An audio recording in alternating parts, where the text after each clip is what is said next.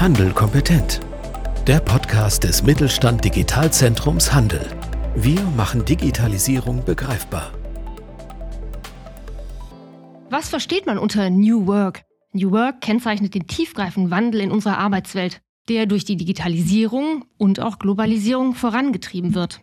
Friedhof Bergmann, der hat das Konzept in den 80er Jahren geprägt und mit der grundsätzlichen Idee verknüpft, dass Arbeit vor allem sinnstiftend sein soll. Diese Forderung basiert natürlich auch auf den Bedürfnissen der nachfolgenden Generation.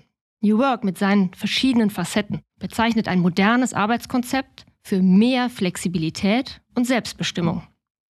Remote Work oder Homeoffice sind natürlich nur ein ganz kleiner Teil davon. Was gehört denn zu New Work? Zum Beispiel flexible Arbeitszeiten, die vor allem heutzutage auch ortsunabhängig sind.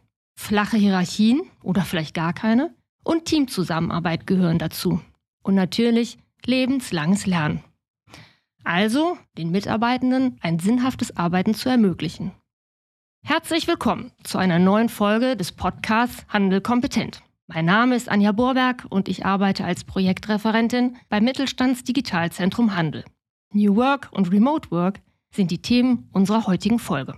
Zu Gast im Studio Philipp Gehela, Mitbegründer von Mokebo, einer deutschen Möbelmarke aus Köln. Hier direkt bei uns ums Eck. Mokebo, ihr seid ein Online-Anbieter für Möbel und mehr und eure Geschäftsidee, euer USP, steht für eine funktionale, bewusste Einrichtung für jedes Budget. 2018, vor fast sechs Jahren, seid ihr mit eurem ersten Produkt online gegangen. Philipp, ich freue mich, dass du heute hier bist und Zeit hast, über einen Aspekt von New Work, nämlich der Remote-Arbeit, mit mir zu sprechen. Jetzt möchte ich natürlich gerne wissen, was war denn dieses erste Produkt und wieso gerade das? Ja, erstmal vielen Dank für die Einladung. Ich freue mich hier zu sein. Das erste Produkt war tatsächlich ein TV-Lowboard. Wir haben es damals den Entertainer genannt. Was Pokebo ausmacht, ist, dass wir unseren Produkten ähnlich wie der schwedische Riese äh, als großes Möbelhaus immer auch coole Namen geben. Den Entertainer gibt es heute tatsächlich nicht mehr.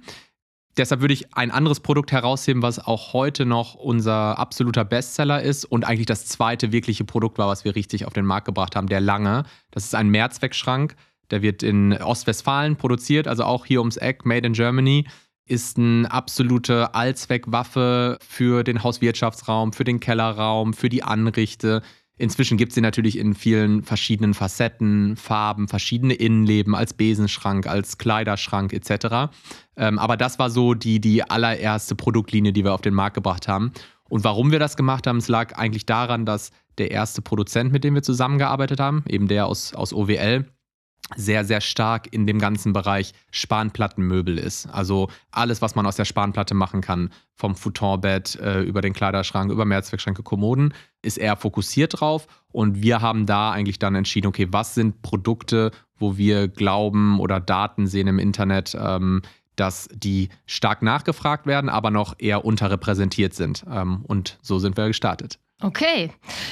Ja, mit den Eckschränken habe ich mich auch schon befasst, vor allem mit dem großen langen Eckschrank, glaube ich, mit dieser Drehoption. Da muss ich auch nochmal drauf schauen auf eurer Homepage. Ich habe gelesen, dass du für die gute Laune im Office zuständig bist. Das ist ja schon mal ziemlich wichtig für ein gutes Arbeitsklima. Was genau ist denn deine Rolle? Ich denke, das passt auch einerseits zu mir. Ähm, ich denke, dass ich zwei wichtige Rollen einnehme. Die eine Rolle ist die des Geschäftsführers ähm, für den ganzen Bereich Vertrieb und Finanzen.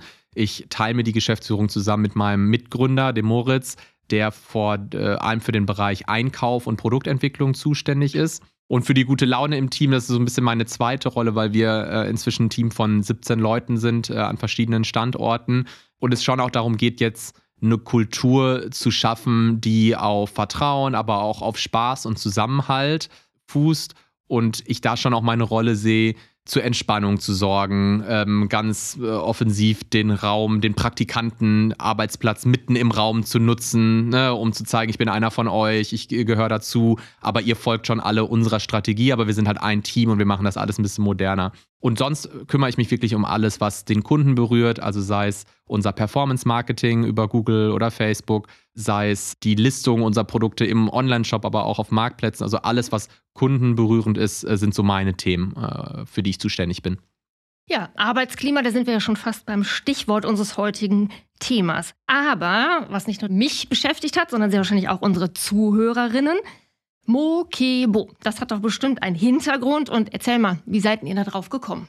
Ja, also äh, das ist vielleicht auch nur schon mal ein direkten kleiner Hack und Tipp für jeden, der das hört und vielleicht selber auch äh, mal den Wunsch hat, ein mittelständisches Unternehmen zu gründen.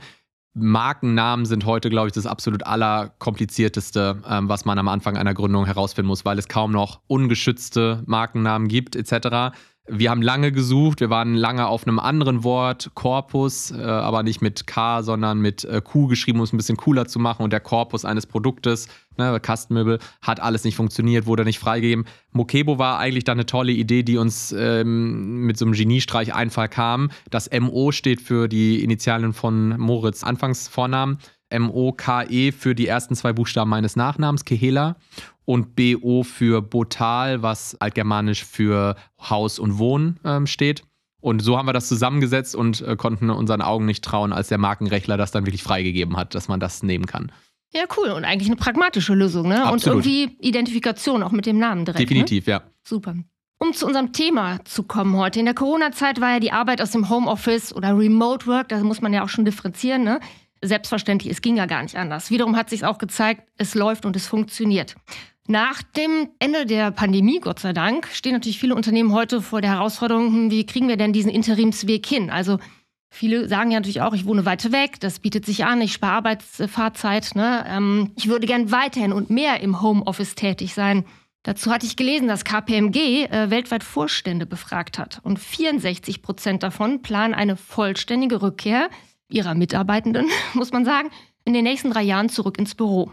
87 Prozent gaben an, dass sie das versuchen mit Boni oder Beförderung zu tun. Da müssen wir beide, glaube ich, schon ein bisschen schmunzeln. Ne? Ähm, und der Wissenschaftler Philipp Frey, der ist Forscher an einem Karlsruher Institut, äh, der sieht das Thema und das Aus des Homeoffice überhaupt nicht so. Und der sagt eher, der Geist aus der Flasche, der lässt sich nicht wieder hineindrücken. Das finde ich eigentlich ganz charmant formuliert. Denn wir sind ja da drin, wir sind es gewohnt, es zu leben. Wie kriegt man es hin? Ihr seid ein junges Unternehmen, Arbeitsmodelle sind vielfältig, New Work hat eine Vorstellung. Wie macht ihr das denn bei ja. Kebo? Bei uns war es auch ein Prozess, weil man dafür verstehen muss, wo Momo und ich, also mein Co-Founder und ich herkommen. Ich habe lange bei Amazon gearbeitet und in der Zeit, wo ich bei Amazon war, also 2012 bis 2018, war es so, dass es komplett Anwesenheitspflicht war und dann irgendwann das Thema Homeoffice mal so ein Thema wurde, wo man gesagt hat, man darf ein bis zweimal im Monat ohne einen ganz triftigen Grund wie ich muss noch zum Arzt und ich mache das in der Mittagspause, darf man mal von zu Hause arbeiten.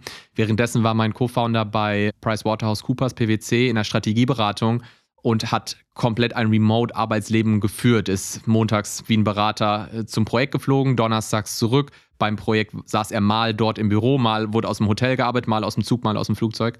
Das heißt, er hatte schon ganz stark dieses Mindset zu sagen, lass uns eine Firma gründen, die wir groß machen, aber lass uns mit diesen altertümlichen Art von, wann sind wir produktiv? Müssen wir nebeneinander sitzen, äh, äh, um produktiv zu sein oder kann man das auch in einem guten Mix machen? Und dazu kam dann, dass mein Co-Founder in Bielefeld äh, lebt und ich nach Köln gezogen bin aus München äh, mit meiner Frau zusammen und wir es hier gegründet haben. Und deshalb haben wir schon damals 2018 ein Remote Culture gehabt, die wir überhaupt nicht mehr in der Pandemie anpassen mussten. Wir haben eher kulturell vielleicht ein bisschen strukturellere Änderungen dann auch in den Arbeitsverträgen vorgenommen, beispielsweise die Verträge auf Telearbeitsplatzverträge umgeschrieben äh, von jedem unserer Mitarbeiter. Aber bei uns ist es so, dass wir keine Office-Pflicht mehr haben, sondern die meisten neuen Verträge und angepassten Verträge alles Telearbeitsplätze sind. Es aber eben trotzdem dazu führt, dass das Core-Team, also von unseren 17 Leuten sind so rund 11 bis 12 Leute, die in Köln oder um Köln sind, einfach Bock haben, mittwochs oder auch dienstags und mittwochs im Büro zu sein. Aber es ist keine Pflicht, sondern es ist halt eher ein Socializing-Aspekt, den wir nicht einfordern, wo wir aber halt merken, die Leute wollen das auch und es ist eine schöne Abwechslung. Und deshalb, ich bin da sehr liberal aufgestellt, glaube aber auch, und wenn man dann anderen ähm, Unternehmern wie einem Elon Musk zuhört, der dann halt was auch bei Tesla beispielsweise enforst, kann ich auch verstehen zu sagen, wir arbeiten daran, die Welt zu verändern oder einen ganzen Markt zu disruptieren. Ich möchte, dass meine Ingenieure im Stockwerk über der Produktion sitzen und das Gefühl der Produktion, wenn unten die Teslas gebaut werden, spüren. Das ist was anderes für mich als ein Konzept wie Mokebo, wo wir Handel betreiben, wo es nicht wirklich notwendig ist, dass jeder neben dem anderen sitzt. Also ich bin schon auch in der Lage zu differenzieren, ähm, wo kann auch Office-Präsenz Sinn machen. Es geht ja auch manchmal gar nicht anders. Ne? Es gibt ja auch viele eben stationäre Handelskonzepte, wo das ja gar nicht anders genau. funktioniert. Genau. Ne? Ja. Du bist ja nicht nur Mitbegründer und als Referent sehr gefragt. Du hast auch noch einen eigenen Newsletter, den man über LinkedIn übrigens abonnieren kann. Und unter dem Titel Can You Handle It widmest du dich Themen, die den Handel ja auch beschäftigen. Vor deiner Selbstständigkeit, hast du ja auch gerade schon angesprochen, warst du bei Amazon. Und da wurde die Anwesenheit im Büro erwartet. Das heißt, du siehst das heute nicht mehr so? Also heute bin ich definitiv auf der Skala ganz weit auf der anderen Seite zu sagen, speziell Firmen wie ein Amazon sollten das nicht erwarten und zwingen und falsche Incentives setzen, wie schon vorher hier auch angesprochen wird, dass das irgendwie mit Bonis oder so äh, von Vorständen dann incentiviert wird. Ähm, bei Amazon muss man dann auch wieder gucken auf die großen Tech-Firmen, äh, um da einen Einblick zu geben. In der Pandemie, in dem Boom, wurden auch wahnsinnig viele Büroflächen gebaut. Nur am Beispiel Amazon, die haben dann noch in, ich glaube, ähm, in Arizona oder so gigantische neue Headquarters gebaut, weil man einfach gar nicht, äh, das war vor der Pandemie angestoßen, dann kam die Pandemie, da war alles Homeoffice, das heißt, sie haben auch große Verträge, Pachtverträge etc., leere Büros können eine Kultur auch ganz schnell schädigen. Aber ich sehe es heute echt anders zu sagen, man muss einen Mittelweg finden. Äh, falsche Incentivierung ist überhaupt keine gute äh, Idee sondern halt eine Mentalität zu schaffen, wo die Leute auch Bock haben, mal ins Büro zu kommen, aber nicht gezwungen werden, weil Zwang führt letztlich immer zu einem Risiko, dass derjenige sich anfängt umzuschauen, wo es besser für ihn passt. Ja, so aus eigener Gesprächen mit äh, Familien, Freunden hört man natürlich auch oft, das hat sowas mit Vertrauen zu tun. Ne? Was Absolut. macht derjenige im Homeoffice und vielleicht schmeißt er doch die Waschmaschine an und dann kocht er sich einen Kaffee. Aber auch da ist es ja so, das tue ich im Büro natürlich auch. Dann quatsche ich in der Küche, ich glaube, da braucht so dieses Arbeitskonstrukt auch mehr Vertrauen in die Mitarbeitenden und auch in meine eigenen Kollegen, wo man dann ja vielleicht auch nicht weiß, was machen die zu Hause. Ne? Ja, absolut. Und man muss auch wirklich eines mal festhalten, die Entwicklung der digitalen Welt, digitale Tools, all die Tools, mit denen man heute arbeitet, von einem Slack als Kommunikationstool über Tools wie ein Asana für Projektmanagement etc., machen ja Produktivität auch so viel transparenter, als es früher der Fall war, wo noch ausgedruckt wurde und handschriftlich Notizen gemacht wurden. Heute wird alles digital getrackt. Man kann ganz genau sehen, was ist die Produktivität des Mitarbeiters. Und dann nur aus einer Ideologie oder äh, Dogmatik äh, zu sagen, ja, aber jetzt hat er währenddessen war er bestimmt noch mal einmal länger äh, mit dem Hund draußen oder so, ist mir als Unternehmer wirklich letztendlich egal, wenn die Produktivität, der Output, der sehr gut trackbar ist, da ist und die Person sich dafür 90 Minuten Commuting Time in der vollen Bahn etc. spart und sich da noch am Ende äh, krank wird und anstrengend keine Ahnung was macht, äh, dann soll es diese Zeit doch dafür nutzen, coole Sachen zu Hause zu machen, um den Kopf freier zu haben, um wieder produktiv zu sein. Also am Ende ist es der CEO von Wayfair, einem großen Möbelkonzern aus den USA, hat es jetzt ganz schön gesagt, Blending in des Privat- und Berufslebens ist ganz wichtig, dass man das verschwimmen lässt. Die neue Welt ist beides in einem und es ist nicht mehr dieses ganz klare 9 to 5 oder 9 to 6 Arbeiten, sondern es verschwimmt sowohl der Arbeitsplatz, an dem man äh, seine Arbeit verrichtet, als auch wie man sie verrichtet. Und ich glaube, wenn man über die Vorstände, wo äh, die dann alle von der Rückkehr sprechen, dann muss man auch ganz hart sagen, vielleicht spricht da auch noch die alte Welt, die das vielleicht nicht wahrhaben möchte. Und zu der gehöre ich halt nicht. Ja, da stimme ich dir zu. Und ich denke, die Zeiten, dass man einfach nur zwölf Stunden Anwesenheit gezeigt hat und weil man besonders lange da war, äh, war man vielleicht gut. Äh, die Zeiten sind vorbei. Und genau, man nimmt ja auch im Privaten und vielleicht mit dem Spaziergang mit dem Hund auch was mit in seinen Tag. Oder Absolut. man spielt im Kopf Sachen durch. Ne? Absolut, ne? Und ja. diese Freiheit sollte man geben. Wo arbeitest du denn persönlich lieber, Philipp? Also ich würde sagen, ich liebe meine Core Deep Work zu Hause im Homeoffice, muss ich sagen. Ähm, wir machen beispielsweise ganz konsequent Dienstags und Mittwochs Bürotage. Den Mittwoch eigentlich den, wo fast alle wirklich da sind, wo auch mein Co-Founder aus Bielefeld kommt, auch jetzt wie morgen beispielsweise. Wir heute am Dienstag aufnehmen. Ich freue mich aber immer montags auf jeden Fall zum Beispiel einen Homeoffice-Tag zu haben oder auch einen Freitag äh, einen Homeoffice-Tag zu haben. Montags, um in die Woche zu starten, sich zu strukturieren, zu gucken, was ist übers Wochenende passiert, was sind die Ziele für diese Woche.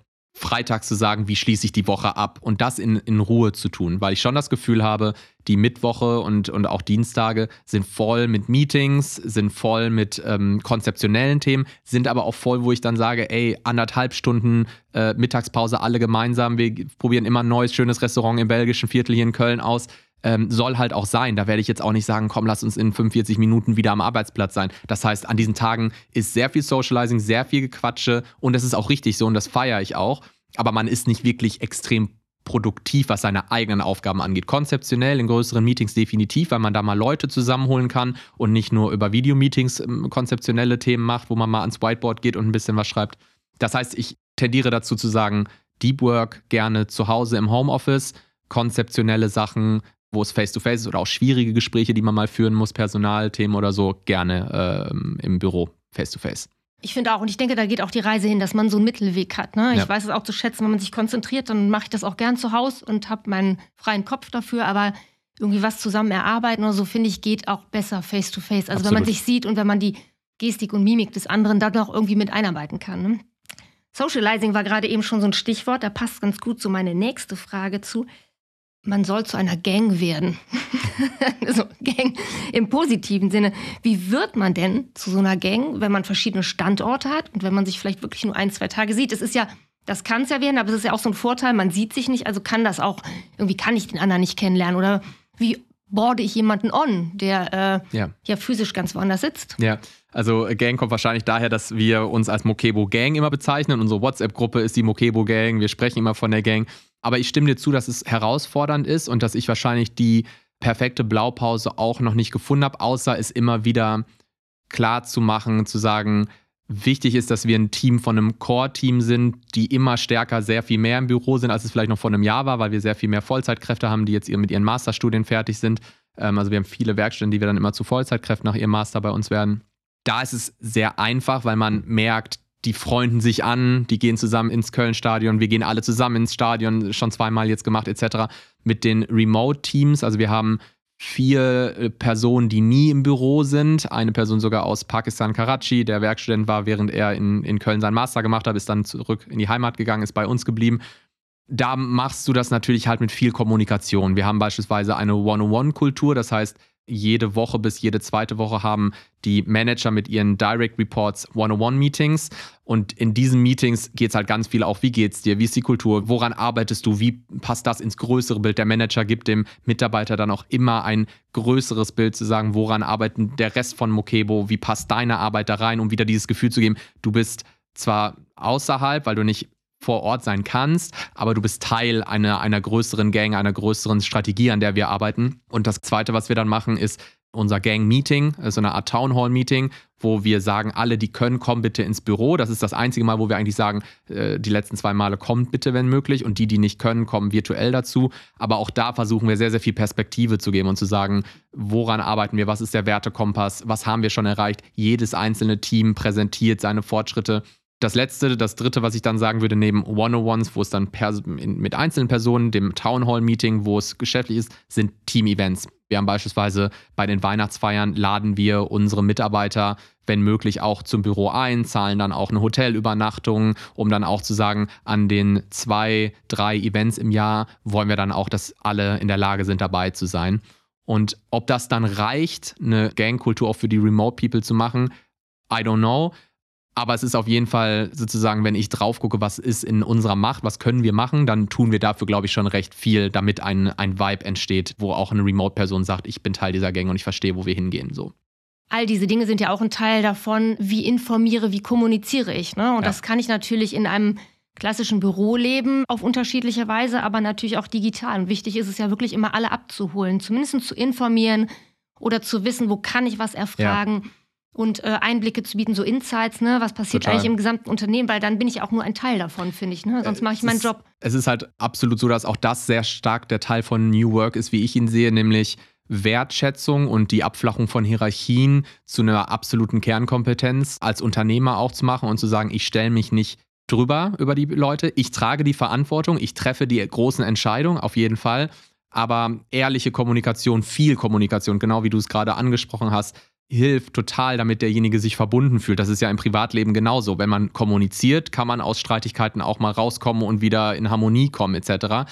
Und auch das ist vielleicht ein Problem der eher älteren Welt, wo sehr hohe Hierarchien, sehr wenig Kommunikation und sehr viel, du machst das. Jetzt natürlich machst du das jetzt. Ich sage das ja so. Und ähm, da sind wir sehr, sehr, sehr, sehr flach von der Hierarchie aufgestellt, dass wir halt eben sagen, Vertrauen fußt auf Kommunikation, ehrlicher Kommunikation und einem Angebot, das wir nur machen können, aber es auch nicht erzwingen. Eben zu sagen, kommt gerne, wir erzwingen das aber nicht und wir halten euch immer sozusagen im Loop, wo wir, wo die Reise hingeht und wo wir gerade stehen. Ja, es ist ja auch immer wichtig für einen selber zu wissen, warum tue ich das? Also einmal natürlich aus Motivation, weil ich ein Teil eines Unternehmens bin, aber auch weil ich Spaß, weil ich Bock drauf habe. Und äh, das kann ich, finde ich, auch immer besser, wenn ich mehr Informationen habe. Das ist ja auch ein bisschen so eine Hohl- und eine Bringschuld. Man muss das ja auch nicht serviert bekommen. Ne? Ja. Und vielleicht möchte das auch nicht jeder, aber ich glaube, es hilft immer viel, mehr zu wissen, mehr zu informieren und weil man sich mehr als Teil des Ganzen Absolut. fühlt. Ne? Man möchte ja mit das Unternehmen voranbringen und weiterbringen. Gibt es sowas wie einen digitalen Flurfunk bei euch?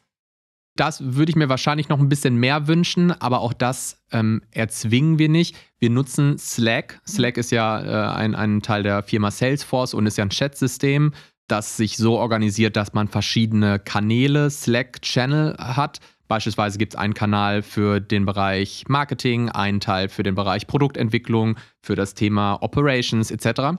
Und da versuchen wir schon chatty aufzutreten, aber ich möchte es auch nicht erzwingen. Also natürlich würde ich mir teilweise mehr wünschen, dass vielleicht mal ein paar GIFs hin und her geschickt werden oder mal ein bisschen Quatsch erzählt wird. Aber das ist noch nicht so der Fall und es ist auch, glaube ich, in Ordnung.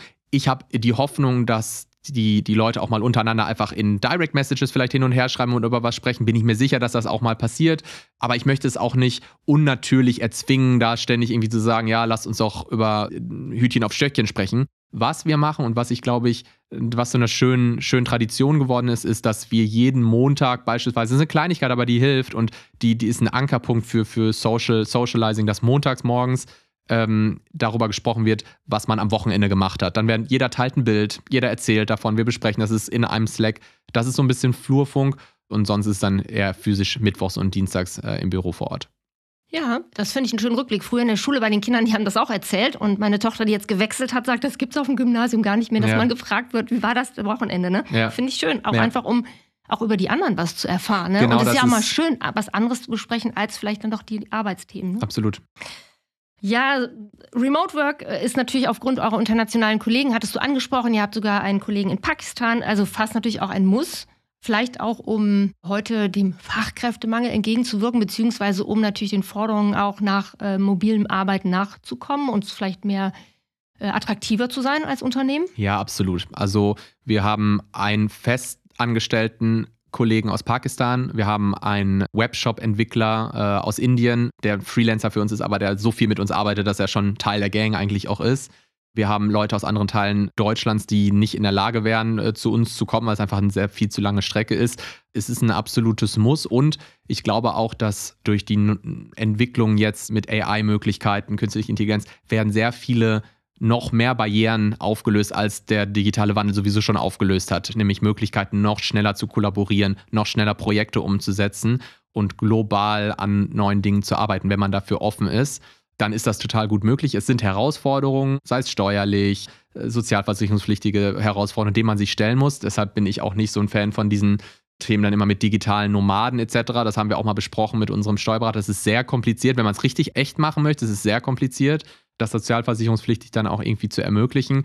Aber die Möglichkeit, mit den Personen dann vielleicht über andere Art, über Consulting-Verträge oder Freelance-Verträge zusammenzuarbeiten, ist absolut da und löst halt echt sehr niedrigschwellig geworden und ähm, erfordert aber eben dann auch, dass man, dass diese Tools wirklich zu der Kern-DNA jeder Firma gehört, Videomeetings machen zu können, Chatsysteme zu haben, die international funktionieren und diese Tools bieten uns diese Möglichkeiten ja auch. Da kann jede Person, dem einem Slack-Tool interessiert ist nicht, wer sich da einloggt, aus welchem Land der sich einloggt, loggt sich ein und chattet mit. Genau, der ist einfach dabei. Ne? Das Zukunftsinstitut habe ich gestern ganz neu ähm, eine Information darüber gefunden, hat eine Studie mit dem Titel Die 13 Trends für die Zukunft der Arbeit veröffentlicht. New Work hat eine hohe Aufmerksamkeit, das wissen wir alle, ist ja auch irgendwie so ein Thema. Während der Recherche ist aufgefallen, dass das aber ein sehr deutscher Begriff ist. Eigentlich sagt man eher Future of Work oder Future of Organization. Und dass wir Deutschen so ein bisschen so einen romantischen Blick auf das Ganze haben und so eine Sehnsucht, ach, wäre das doch mal alles anders, unsere Arbeitswelt und dass eben dieses wirklich kollektiv im Gemeinsamen was zu erleben, dass das persönliche Erleben eigentlich viel wichtiger ist. Und in dieser Studie wurde natürlich vor allem der Frage nachgegangen, was kommt denn nach New Work? Oder ist New Work vielleicht auch noch eher so in den ja, Kinderschuhen? Meinst du auch, das ist eher der Anfang? Ja, also ich, ich weiß gar nicht, ob man von einem Anfang sprechen kann. Dann ist die Frage, wann hat es begonnen? Ne, jetzt könnte man natürlich irgendwie hervorheben, dass so die Future of Work exponentiell gestiegen ist mit der Pandemie. Man kann aber genauso auch sagen, dass es gestiegen ist mit der Erfindung von Cloud Computing, dass man halt ähm, sagen konnte, Chat-Tools oder Projektmanagement-Tools sind nicht mehr, müssen nicht auf jedem Laptop installiert werden, sondern du gehst auf slack.com, loggst dich ein und kannst von jedem Laptop jeder Welt sofort arbeiten. Also niedrigschwellige Zugänge zu Möglichkeiten, New oder Future of Work überhaupt auszuleben. Das heißt, es ist so ein bisschen schwierig zu sagen, wo hat das angefangen und wo wir jetzt heute stehen. Was mir so ein bisschen schon Gedanken gemacht hat, ist, dass es kam und es wurde gefeiert und man hat gesehen, wie gut wir in vielen, vielen Bereichen, also es gibt das, in vielen Bereichen ist es auch sehr schlecht gelaufen in der Pandemie für uns, sei es Homeschooling oder sei es für, für Bäckereien etc. war es schwer schwierig. Aber ich spreche jetzt mal vom Handel und äh, vom, vom E-Commerce-Handel, speziell in dem ich mich befinde. Es ist ja sehr, sehr gut, sind wir sehr gut durch die Pandemie gekommen, durch New Work-Ansätze. Und deshalb war ich schon ein bisschen verwundert, wie stark jetzt wieder darüber geredet wird, sowas wieder zurückzudrehen. Das passt so ein bisschen vielleicht auch zu diesem ganzen Megatrend der Deglobalisierung. Alles wieder so ein bisschen stärker. Oh nein, jetzt haben wir aber Angst vor dem Neuen und jetzt müssen wir uns wieder einkapseln und wir müssen wieder nur an uns selber denken. Ich bin eher so ein Fan, aber wahrscheinlich auch, weil ich relativ jung bin und eine junge Firma habe, etc., dass ich sage, go with the flow und nicht aufhalten, Trends nicht aufhalten, die man ganz klar spürt. Und was man eben ganz klar spürt, New Work oder Future of Work auch mal nicht von dem Präsenz- oder Homeoffice-Aspekt zu sehen, sondern von der Art, wie unsere Mitarbeitenden arbeiten. Wir haben wahrscheinlich ein Durchschnittsalter von 25, 26 Jahre, sind alles ähm, Master-Absolventen in den verschiedenen Management-Positionen. Und für die ist es eben nicht mehr wie für mich bei Amazon damals, dass ich erst um 10 Uhr das Büro verlassen habe und das konsequent jeden Tag. Es ist eine andere Art zu arbeiten, aber dafür arbeiten die auch viel produktiver pro Arbeitsstunde durch die Tools, die wir haben, durch die Möglichkeiten, die wir haben, durch die Art, wie Momo und ich die Arbeitskultur auch aufgestellt haben. Das heißt, sie haben eine andere Erwartungshaltung an ihr Privat- und ihr Berufsleben und das Privatleben hat einen sehr, sehr hohen Stellenwert bekommen. Und warum soll ich denn da nicht mit dem Flow gehen und Möglichkeiten erstellen, zu sagen, wie kann denn ein New Work sich für Mokebo entwickeln, wo die Mitarbeiter ein schönes Privatleben und ein ruhiges Privatleben haben können, aber trotzdem halt mit uns super produktiv arbeiten können sondern es immer sofort zu denken, was muss ich für Boxen checken, um jetzt ein perfekt äh, aufgestelltes New Work-Unternehmen zu sein. Deshalb, ich bin eher so, was kommt danach? Sind wir am Anfang, sind wir mittendrin, sind wir am Ende, sondern eher, Dinge passieren sowieso. Vor anderthalb Jahren hätte niemand über AI gesprochen. Heute wird, ist klar, dass AI bis zum Ende des Jahres unsere Arbeitswelt sehr drastisch verändern wird wieder. Das heißt, es, es float, es verändert sich und man sollte nicht immer in Schwarz und Weiß denken, muss man jetzt wieder was aufhalten, muss man jetzt wieder was zurückdrehen, sondern mitgehen und, und adaptiv bleiben. Ja, ich finde, das hast du perfekt zusammengefasst, denn ich sehe das auch so, dass die jungen Kollegen, die ich habe, auch ein anderes Leben haben und ich mir oft denke, ja, warum eigentlich nicht? Und man kann ja auch so einen Mittelweg finden und sich davon immer eine Scheibe abschneiden und überlegen, das passt auch gut in den heutigen Arbeitsalltag. Ja. Und klar beflügelt mich auch ein bisschen mehr Freizeit mehr in meinem eigenen, anstatt vielleicht verbissen irgendwie einem bestimmten Stundensatz zu folgen, den ich erarbeiten muss. Ne? Zum Abschluss, Herr Gatterer von dem benannten Zukunftsinstitut hat gesagt, dass es zukünftig darum geht, das Lernen und Innovation zu verbinden. Ich hatte das eingangs gesagt, wir lernen ja auch wirklich alle ein Leben lang. Denn je unplanbarer die Welt, also unsere VUCA World ist, ne, desto größer wird der Anspruch auch an Innovation. Dem muss man natürlich auch gegenüber offen sein. Ne? Netzwerken, hat er gesagt, ist eines der ganz wichtigen Dinge. Und die Flexibilität, sei es vielleicht im Geist, in seiner Art und Weise, was ja auch Offenheit bedeutet, fast schon wichtiger ist als die Agilität, die uns ja in den letzten Jahren ne, mhm. durch Scrum und alle Themen begleitet hat. Ähm, so zum Abschluss, du bist ein richtig starker Netzwerker, oder? Äh, tatsächlich überhaupt nicht, würde Nein. man jetzt gar nicht denken. Und das ist witzig, weil von, von outside in bekomme ich dann oft das Feedback, ja, du bist ja total der Netzwerker. Ich bin eigentlich eine sehr introvertierte Person. Was ich aber bin, ist, ich bin ein wahnsinnig neugieriger Mensch und ich habe schon immer geliebt, Wissen zu vermitteln und Wissen weiterzugehen und auf einer ganz easy Art und Weise über Dinge zu sprechen, die mich interessieren. Ich bin noch nie auf einem Netzwerkevent, noch nie auf einem Startup-Event alleine hingegangen, um irgendwie irgendjemanden anzusprechen. Das bin ich überhaupt nicht, sondern bei mir ist es eher äh, wirklich dieses, ich habe Spaß daran, Wissen zu vermitteln. Deshalb fühle ich mich in meiner Rolle als Geschäftsführer auch relativ wohl, weil wir sehr viele Leute aus Werkstudenten zu Vollzeitkräften jetzt schon gemacht haben und, und die alle ausgebildet haben. Aber ich kann dem absolut zustimmen. Netzwerken ist wichtig. Ich würde vielleicht sogar noch ein bisschen sagen, Flexibilität und Offenheit, Anpassbarkeit ist wirklich absolut key für das, was auf uns zukommt, sei es äh, künstliche Intelligenz, sei es die Veränderungen in der Welt, makroökonomische Megatrends, die Situation, die wir alle wissen, wenn wir vor die Tür gucken, dass man halt bereit ist für, für Wandel und auf neue Situationen sich einzustellen und nicht immer nur das Neue abzulehnen. Das ist, glaube ich, total wichtig. Und natürlich ist es am Ende wichtig, gute Netze zu spannen und, und mit Leuten irgendwie klarzukommen. Aber ich würde auf jeden Fall sagen, meine Art der Flexibilität, der Neugierde, die Anpassbarkeit ist auf jeden Fall super stark ausgeprägt und Netzwerk wahrscheinlich eher so fällt es auf, aber eher in dem, in dem Punkt, dass ich gerne Wissen vermittle, dass mir das Spaß macht. Zum Abschluss noch einmal ein letztes Zitat, äh, fand ich irgendwie auch ganz passend, von Herrn Gatterer des Zukunftsinstituts. Zukunft ist nichts, was außen passiert, sondern was ich daraus mache. Organisationen werden sich vermehrt darum kümmern, die Menschen in eine neue Beziehungsqualität zu bringen. Denn aus diesen Netzwerken steht dann auch die intrinsische Motivation und die bringt das Unternehmen ja weiter. Jetzt sind wir schon am Ende unseres Gesprächs. Das waren ja viele interessante Einblicke. Das hat total Spaß gemacht, dir zuzuhören. Ich wünsche euch weiterhin in den nächsten sechs Jahren ganz viel Erfolg auf eurem Weg und äh, begleite eure neuen Produkte von Sitzbällen und Kindersitze, die ihr habt, äh, auch begeistert und äh, wünsche euch da ganz viele neue Erkenntnisse erfahren und ein lebenslanges Lernen. Philipp, vielen Dank. Toll, dass du da warst, die Zeit hattest, heute vorbeizukommen. Und ich hoffe, dass für Sie an den Teilnehmenden und den Zuhörerinnen ganz viele Impulse über den Äther jetzt gewachsen sind und ähm, Sie vielleicht was mitnehmen in Ihren Alltag.